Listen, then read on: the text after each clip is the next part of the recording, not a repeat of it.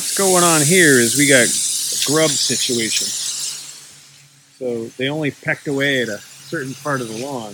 So rather than tearing up the whole lawn, I spread some manure out, some grass seed.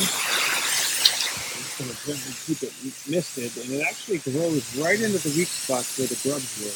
And then come next spring, it's October now, come next spring I'm going to put down some, uh, probably the Milky Spore, not the GrubEx, because I don't want any poisons on the yard right now. So that's what this is here. Grubs, they can definitely be a threat to your lawn. Watch out. What are these dreaded grubs? Well, they're not indigenous to North America, and they found their way here from Asia. Adult Japanese beetles pupate, which means come out of their pupa stage into beetles in July in the northeast United States, and feed on flowers and leaves of shrubs and garden plants. During this stage, the adult stage that is, the beetles also mate, and then the females lay eggs in the soil in late July to early August. The eggs hatch soon afterwards, and then in this larval or grub stage, they feed on the roots of grass and other plants. That's when we see the damage to the grass, because they eat the roots, the tender, juicy roots, and then the plant up top, the green plant, starts to wither and brown and eventually die because of the root damage. As the weather gets cooler and winter approaches, the grubs then dig down deeper into the soil, and feeding declines as they more or less hibernate. Until spring, that is, when most of these grubs start their way back upward, eat the roots of tender grass plants. Again. In August, when the grubs are closer to the surface and feeding, they're vulnerable to infestation by what I call grub-killing products, such as one that I like to use that's more natural called Milky Spore. This is the optimal time frame, in August that is, for application with Milky Spore to increase Milky Spore in the soil environment. There are product-specific guidelines that should be followed for Milky Spore application, and they're a little bit different than your typical application of poisons like GrubEx. Resident spores, Milky Spore, in the soil are then swallowed by grubs during their normal pattern of feeding on the roots. This ingestion of the spore by the host, or a grub, activates reproduction of the bacteria inside the grub. The grubs are highly allergic to this bacteria, but it spreads inside the grub. So within about a week or two, um, the grub will eventually die, and as the grub decomposes, billions of new spores are released into the soil. Milky Spore is a soil-dwelling, rod-shaped bacterium, basically. It's responsible for that disease, commonly called Milky Spore, of the white grubs of Japanese beetles.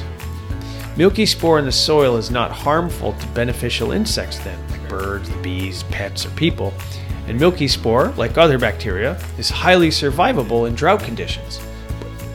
Excuse me, but it does not work well on uh, in colder climates, something to keep in mind. Products like GrubEx and others are very strong and dangerous poisons that can kill literally everything in its path.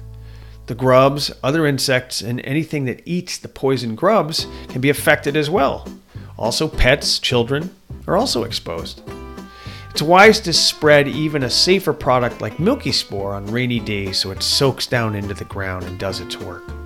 Some other grub-preventing tips are to keep a strong, healthy lawn with good quality seed and fertilizer so the strong grass can endure various diseases, insects, and droughts. Also, use several Japanese beetle traps in the late summer. The fewer there are around your yard, the fewer the grubs. Make sure to spend your time and money on these traps because they work really, really well and they have a tremendous effect on your lawn's well-being. And fear not, don't panic. You can easily and inexpensively repair a grub issue if you catch it early enough. Yes, removal of dead grass and regrowth will work, but I have numerous times been able to simply surface treat and revive some real bad patches of grub-eaten lawn. So the problem with grubs is that they get down deep inside underneath and they start ripping up your your uh, your grass. They start eating the roots.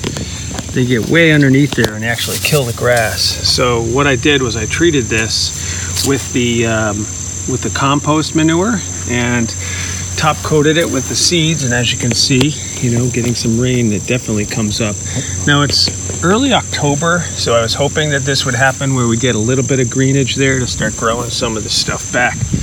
um, because this part over here, this part of the lawn was really bad. It got really hit hard by grubs, and I just left it. I didn't do what a lot of people do, which is tearing up the grass and um, you know, reseeding it. I kind of left it to kind of repair itself.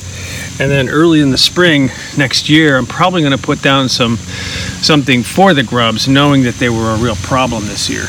Um, and I'll probably be using Milky Spore. It's kind of a natural substance that um, takes care of the grubs without the harsh and dangerous chemicals. So don't be too afraid if you see if you see grubs.